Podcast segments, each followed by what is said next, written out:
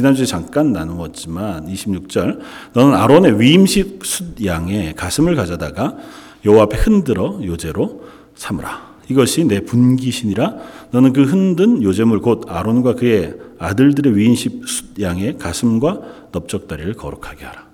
어, 마지막 세 번째 제사를 드리는데 이거 위임식의 제사, 위임식의 숫 양을 가지고 하나님 앞에 제사하는데 그 가슴 부위와 넓적다리를 하나님 앞에 들어서 흔들어 드리라는 거예요. 그리고 다시 그것을 번제단에 올려 놓습니다. 어, 그러면서 하나님 말씀하시기를 이것을 통해서 그 어, 아론과 그의 자손들을 거룩하게 해라. 그렇게 말씀하고 28절에는 이는 이스라엘 자손이 아론과 그의 자손에게 돌릴 영원한 분기시요 거제물이니 곧 이스라엘 자손이 화목제의 제물 중에 취한 거제물로서 여호와께 드리는 거제물이라. 이것은 화목제물로 속하는 위임식의 제사. 이 위임식 때 드려지는 세 번째 제사뿐만 아니라 앞으로 화목제로 드려지는 화목제사의 부분에 있어서도 동일한 것을 동일한 방법으로 제사장에게 돌릴 것을 명령하고 계신 거예요. 그러면서 가슴 부위와 넓적다리 부분은 하나님의 것입니다고 해서 고백해 드리고 나서 어, 그리고 한 가지는 그것을 다시 번제단에 올려서 태워 드려요. 그건 이제 첫 위임식에 있어서는 어, 이 아론과 혹은 위임을 받는 대제사장 역시 하나님 앞에 나아갈 때에 재물을 들고 나가야 한단 말이죠. 그러니까 다른 사람들을 대신하여 중보하는 입장에서 대제사장의 역할을 하지만 그래도 그들 위임 받을 때 역시 자기를 위하여 재물을 들고 나아가는 것이어서 받은 재물을 하나님께 흔들어 드리고 화재로 태워 드리고 그리고 나서 그 남은 가슴과 또 넓적다리 한쪽을 이 제사장의 것으로 하나님께서 돌려 주십니다. 어, 그건 이런 의미를 갖습니다. 이스라엘 백성에게 이제 나중에 뭐 하나님께 신명기 말씀을 통해서 조금 더 분명하게 말씀을 하실 것이지만 이 레위 지파는 하나님께서 따로 구분하시고 제사장들은 특별히 따로 구분하셔서 그들의 평생을 하나님의 전을 섬길 수 있도록 그렇게 불러내십니다. 그러니까 그들은 평생 어, 자기를 위하여 생계를 가지지 않고 생계를 위하여 일하지 않고 하나님의 성전을 위해서만 일하는 어, 사람들이어서 그들의 생계를 유지할 방법이 없는 거죠. 그래서 그 생계를 어떻게 유지하게 할 것이냐 하면 이 화목제물 가운데 일부를 하나님께서 그들에게 주시는 겁니다. 그건 하나님께 드려진 것이어서 하나님 것이죠. 그리고 하나님께 이미 거룩하게 제사로 드려진 바 됐어요.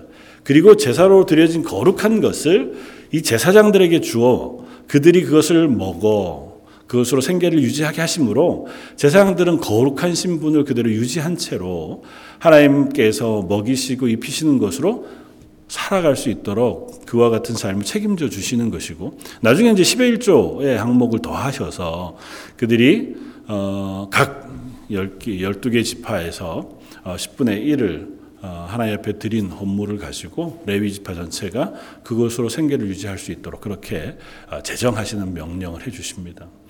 어, 물론 이제 그게 여러 부분에서 실패했죠. 어, 이스라엘 백성이 뭐 사사 시대를 지나가자마자 이미 어, 그들이 실패한 모습들을 보여주니까요. 그럼에도 불구하고 하나님 이것을 제정해 주신 특별한 의미가 있습니다. 그건 뭐냐 하면 하나님께서 우리의 삶의 책임자가 되어 주실 것이라는 겁니다. 이것은 지금은 대제사장으로 고백해 드리지만 저 여러분들이 왕 같은 제사장으로 부르심을 받았다고 했을 때에 하나님의 자녀 전체를 향하여 하나님께서 주시는 은혜이기도 합니다. 그건 뭐냐 하면 하나님께서 우리의 모든 쓸 것을 책임져 주시겠다고 하는 선언을 이것을 통해서 확인하는 거예요. 그런데 그것을 그냥 하나님이 하나님의 손으로 기적적으로 이스라엘 백성이 40년 광야 생활 때처럼 하늘에서 만나를 내리심으로 그들을 먹이실 것이냐? 그렇지 않다는 거죠. 그럼 어떻게 할 것이냐? 성도들이 그들의 손을 통하여 하나님 앞에서 헌물 혹은 헌납한 것을 가지고 하나님께서 그 일을 그 일에 필요한 것들을 채우시겠다는 것입니다. 그 구약의 레위 지파는 하나님의 성전을 섬기는 사람들이니 하나님께서 그들을 기적적으로 먹이신다고 해도 뭐 하든 이상할 것이 없죠. 그러나 레위 지파 혹은 대제사장의 음식과 쓸 것을 그들이 쓸 모든 것을 백성들이 책임질 수 있도록 해 주셨습니다. 그 백성들은 그들의 쓸 것을 채워 주는 것이 그들의 생활을 책임져 주는 거예요. 그리고 그들은 이 모든 백성의 삶을 짊어지고 하나님 앞에 나아가는 거예요. 그러니까 이 사람들의 삶은 나의 삶인 거죠. 제사장들의 삶은 나의 삶의 일부와 동일시 되는 거예요. 그래서 그들의 삶을 내가 책임져 주면 한 가족일 때 그 가족이 함께 생활하는 것과 동일한 의미로 하나님께서 그 일들을 제정해 주셨습니다. 물론 인간이 그 일을 완전히 성공하지 못하고 또 여러 가지 실패들이 반복되어지고 있기도 하고 현대에서는 조금 더 우리가 오해할 여지들이 없지는 않습니다. 특별히 전임 사역자들 목회자나 뭐 혹은 선교사님들이나 어의 생활을 우리 책임져 지는 것이 결국 교회에서 우리가 사례를 통해서 생활을 책임지잖아요. 좀 조심스럽지만 우리가 분명히 하나 알아야 할 것이 있습니다. 우리가 결코 목회자나 선교사가 구약의 제사장 혹은 레이지파와 같지 않습니다. 전혀 같지 않음에도 불구하고 한 가지 부분에서는 동일합니다. 그건 뭐냐 하면 전임 사역자라는 거예요.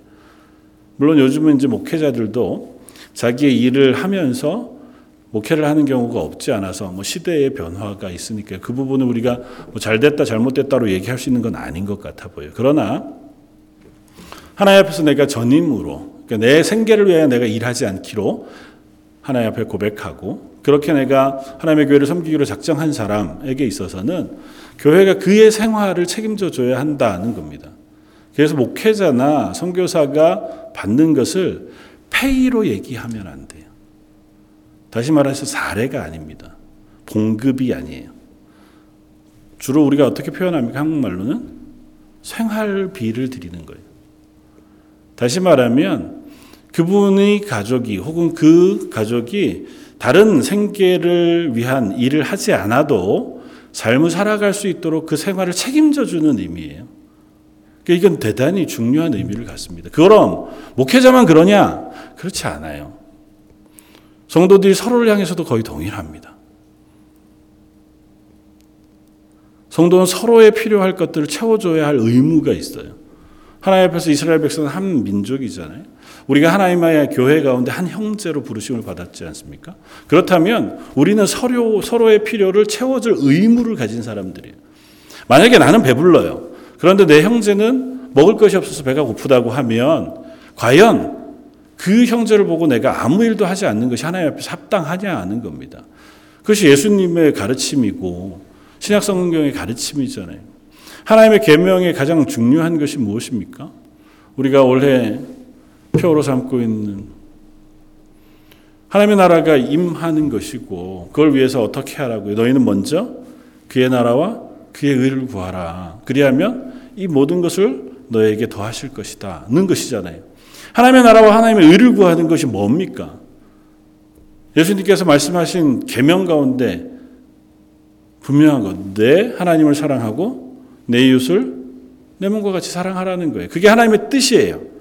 그리고 그 뜻을 행하라는 겁니다. 그럼 내 이웃은 누굽니까? 예수님에게 다 질문하잖아요. 예수님, 그럼 우리 이웃은 누굽니까? 그거에 대해서 예수님 뭐라고 답하세요? 사마리아인의 비유를 드세요. 그러면서 이 강도 당한 사람의 이웃은 누구겠느냐? 그를 도와준 사마리아인이 그의 이웃입니다.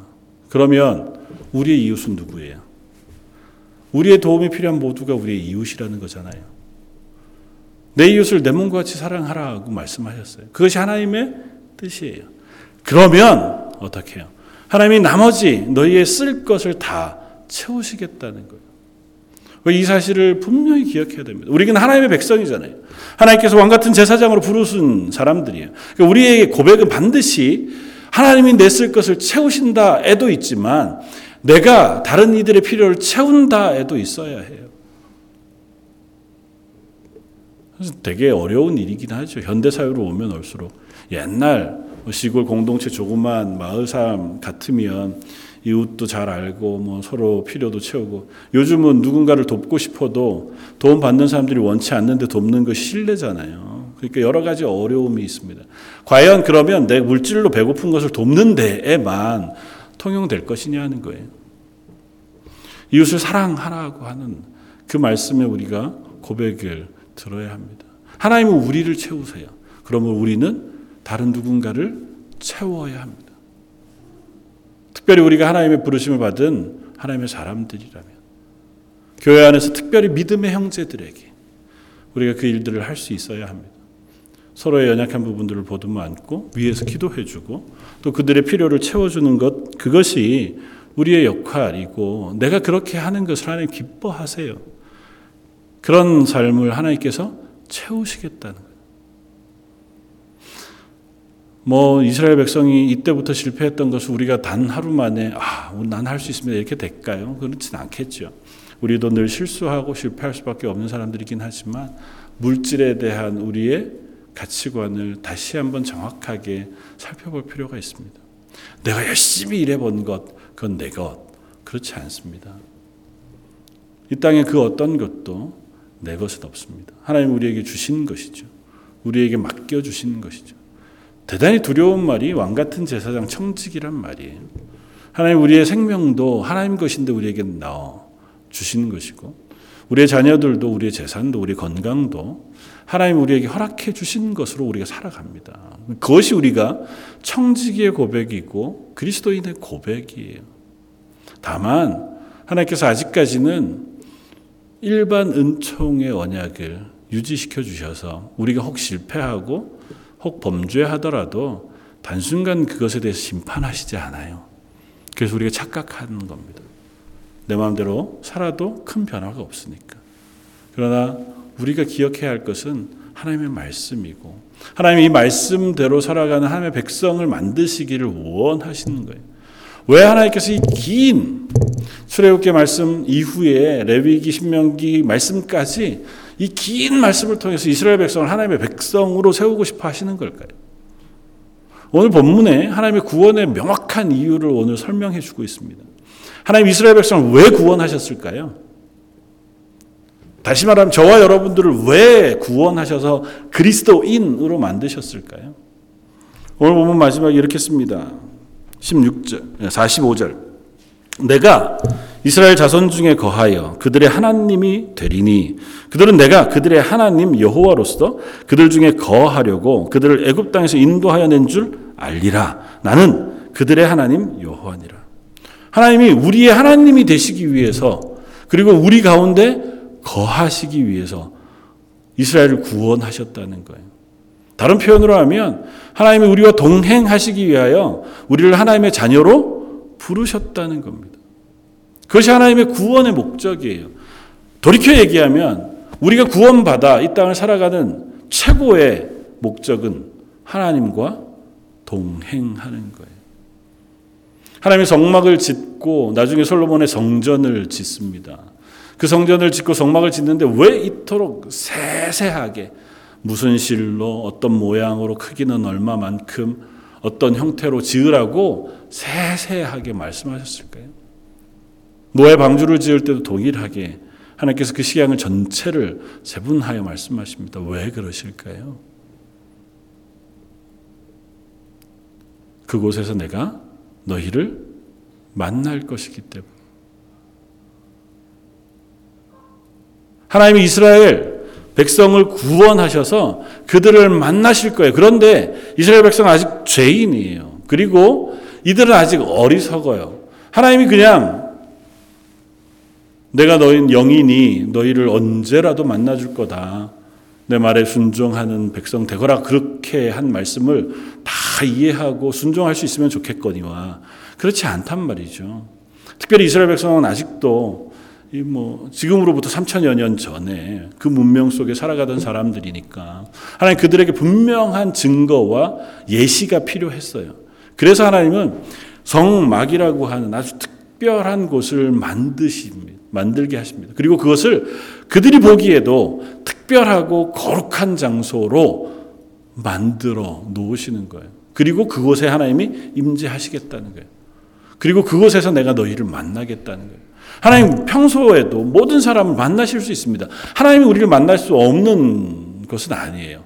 그럼에도 불구하고 성막이라는 곳을 통해서 하나님 내가 너희와 만난다고 하는 것을 가르치시는 이유는 이스라엘 백성으로 하여금 하나님을 기억하여 그분 앞에 삶을 살아가는 고백을 하게 하시는 거예요.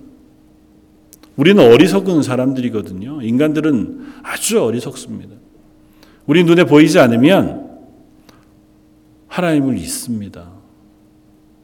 아, 그럴 리가요. 하나님 살아계시고 우리가 얼마나 하나님을 열심히 믿는데. 그렇죠. 우리가 믿음이 있을 때는 그렇습니다. 그러나 조금만 흔들리면 얼마든지 하나님 없이 사는 것에 금방 익숙해지는 사람들이기도 합니다. 나는 아니야. 그런 이야기를 할수 있는지 모르겠습니다. 뭐 이태 동안 한 번도 그런 적이 없어서요. 그럴지도 모르죠. 그러나 우리는 눈 앞에 보이지 않는 내 손에 잡히지 않는 것 그것을 신실하게 붙잡고 살아가는 데는 턱없이 부족한 사람들이 하나님은 필요가 없지만 하나님은 우리들에게 그와 같은 방법을 통해서 하나님을 기억하게 하는 거고 그 하나님을 만나게 하는 겁니다. 다른 이들은 하나님을 만날 수 없어요. 하나님 부르신 백성만 하나님 부르신 방법을 통해서 하나님께 나아올 수 있습니다. 그래서 하나님은 그들을 만나 주시는 거고 그 만나 주신 과정을 통해서 하나님 그들에게 복 주시고 은혜를 베푸시겠다는 거예요. 그게 하나님이 이스라엘을 하나님 백성으로 부르신 이유고 하나님이 이스라엘 백성을 통해서 온 세상을 향하여 말씀하시고 선포하시고 싶으신 말씀도 그것이라는 거죠.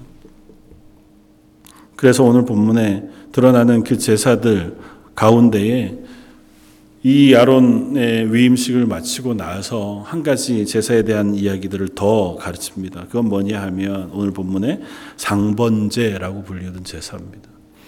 내가 제단 위에 드릴 것은 이러하니라 매일 1년 된 어린 양 두 마리 한 마리는 아침에 한 마리는 저녁에 드리되 어린 양과 함께 뭘 드려요? 고운 밀가루 10분의 1 에바와 찌은 기름 4분의 1 흰과 그리고 전제로 포도주 4분의 1 흰이에요. 그러니까 따지면 식사가 완전한 형태로 하나님 앞에 제물로 드려져요. 그걸 번제로 태워서 하나님이 맡으시기에 향기로운 제물이 되게 하라는 것입니다. 그리고 이 제 상제 상번제를 드리게 하시기 위해서 그 앞쪽에 보면 맨 처음 위임식을 행하는 그때로부터 7일 동안 번제를 하나님 앞에 드리도록 명령해요. 그리고 이유를 이렇게 설명합니다.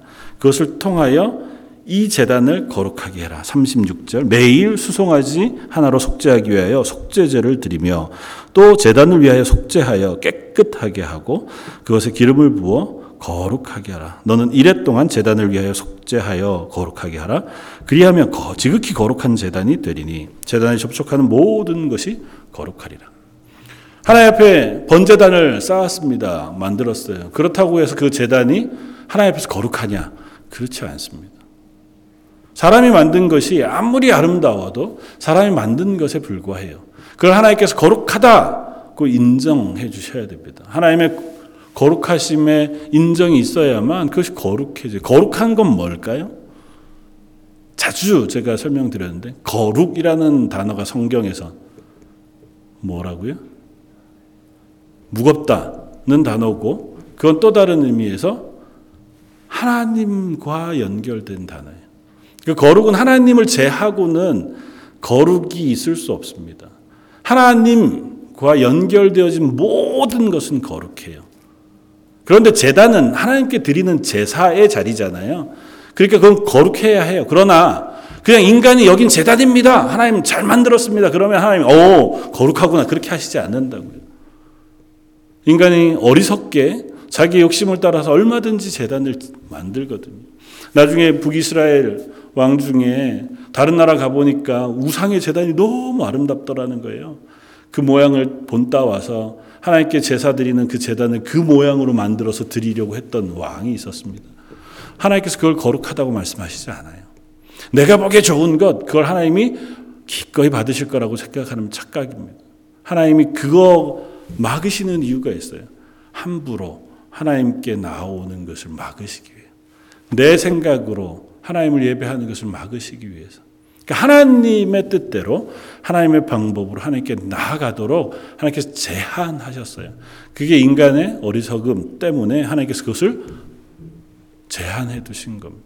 그래서 이 재단은 이제 첫 위임식 때 7일 동안 계속해서 속죄 제사, 그 죄를 속하는 제사를 드림으로 재단을 거룩하게 하라고 말씀하세요.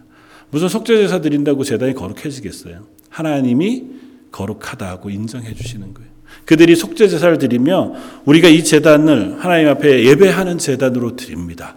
그 하는 고백을 하나님께 받으시고 그 재단을 거룩하게 하시는 거예요. 그리고 나서 그 재단은 앞으로 계속해서 단 하루도 빼지 않고 아침과 저녁으로 번제를 드리도록 해요.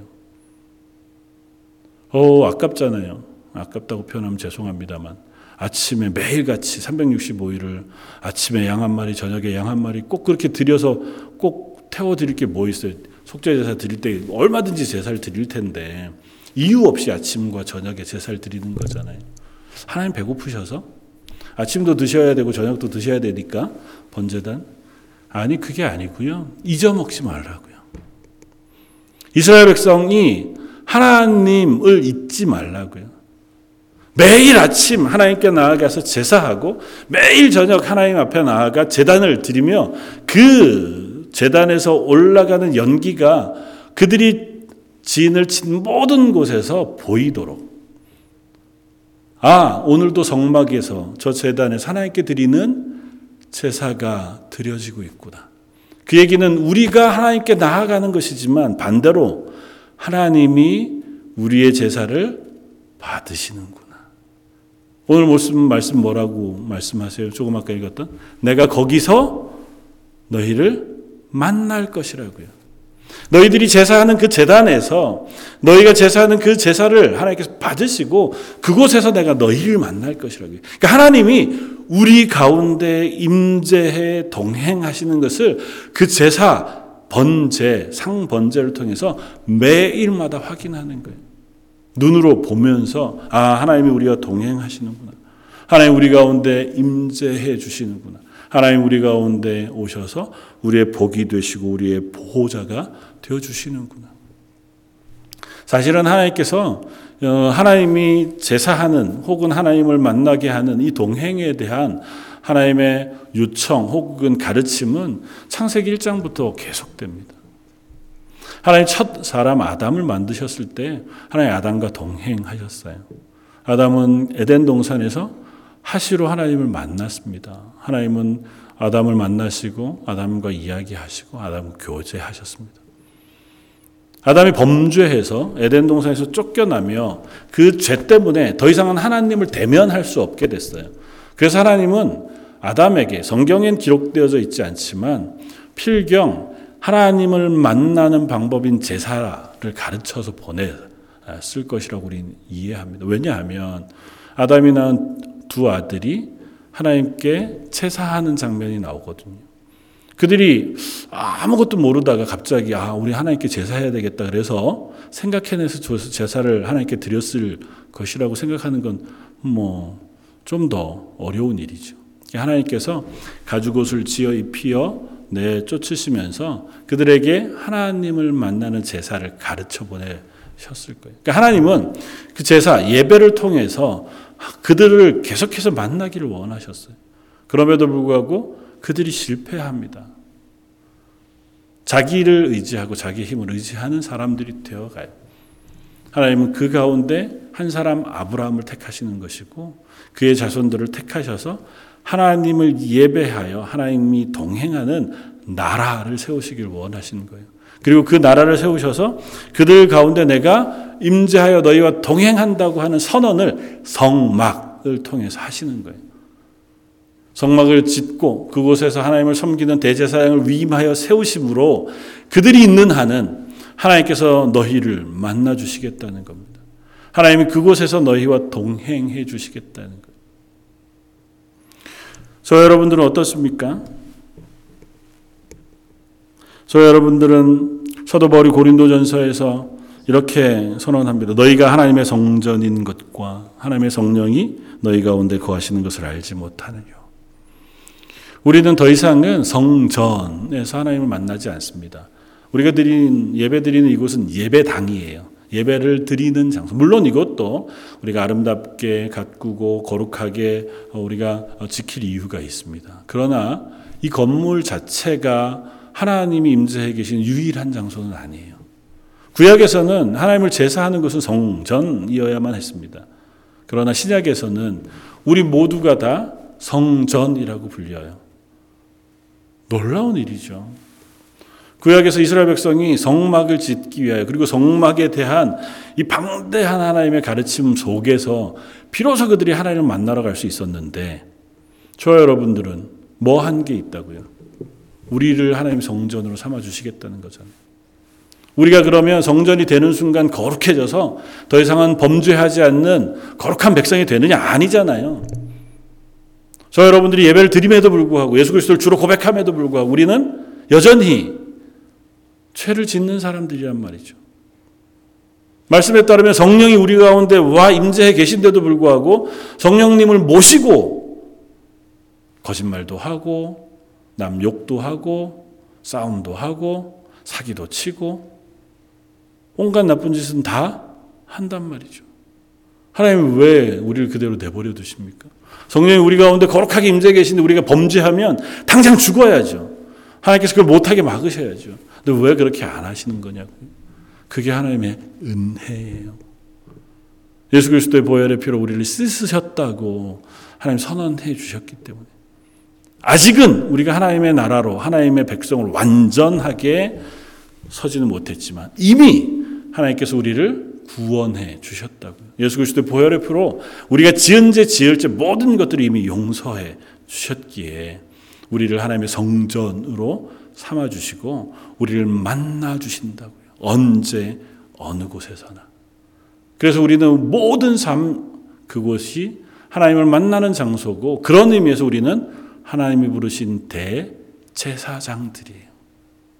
어느 곳에서나 하나님께 나아가고 그 하나님의 말씀하시는 것을 듣고 그 하나님께 나아가 기도하는 사람들입니다. 특별히 장번제라고 하는 것은 나중에 이제 분향단 30장에 나오는 분향단에 대한 설교를 하면서 함께 나눌 것이지만 시편에서 다윗은 그렇게 고백합니다. 하나님 앞에 올려드리는 기도가 이 저녁 제사에서 하늘 향해 올라가는 이 연기와 같이 하나님께 올려 드려지기를 원합니다. 그렇게 기도해요. 매일마다 아침 저녁으로 하나님 앞에 제사를 드리고 그것이 하늘 향해 올라가는 것처럼 내가 하나님 앞에 기도할 때마다 그 기도를 하나님께서 들어주시고 그 기도 가운데 응답해 주시길 원합니다. 그것이 다윗의 고백이었습니다. 아울러 저와 여러분들도 같은 고백을 하는 줄 압니다. 우리가 여정하고 부족하지만 하나님 우리를 하나님의 백성으로 불러주시고 우리의 삶 가운데 임재해 주신다 말씀해 주셨으니 저희가 기도할 때마다 하나님께 나아가고 하나님의 은혜를 구하며 설 수 있게 해 주십시오. 그것이 예배의 자리 교회라면 더욱 좋고 혹 그렇지 않더라도 매일 아침 일어나 내 침소에서 아니면 우리가 생활하는 모든 자리에서 하나님이 우리와 동행하시다고 하는 사실을 기억하고 우리도 하나님 말씀에 순종하여 하나님과 동행하기를 원하는 마음으로 서 가는 것이 저와 여러분들을 향하신 하나님의 부르심인 줄 압니다. 그리고 그렇게 저와 여러분들이 설 때에 나 혼자만 서는 게 아니고 내 주변에 있는 이들과 함께 그 하나님 앞에 서는 것이며 하나님의 구원의 은혜들을 또한 나누는 사람들이라고 하는 사실도 잊지 말았으면 좋겠습니다. 대제사장의 위임식을 마무리하면서 하나님께서 이토록 거룩하게 제사장을 세우셨음에도 불구하고 그 제사장은 그들의 실력을 따라서 세워지지 않습니다. 제사장은 죽으면 그 다음 아론의 아들이 그 제사장 자리, 대제사장의 자리를 물려받습니다. 물론 그 아들 중에서도 실패한 사람들이 나오죠. 그럼에도 불구하고 하나님께서는 그 제사장의 자리를 그 아들들에게 물려주세요. 그건 하나님이 택하시는 거예요.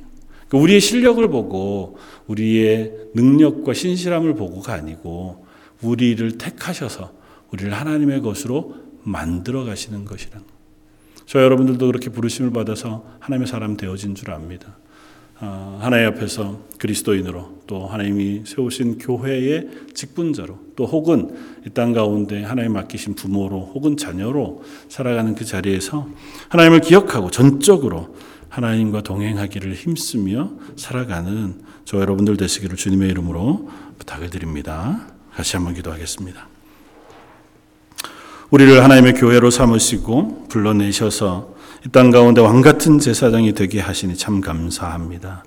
저희가 제사장으로 자격이 있어서가 아니라 예수 그리스도의 보혈의 피로 저희를 씻으시고 매일 저희와 동행하시며 때로는 고치시고 변화시키셔서라도 하나님을 예배하며 하나님을 기뻐하며 하나님 말씀에 순종하는 사람 만들어 가시는 줄 믿습니다.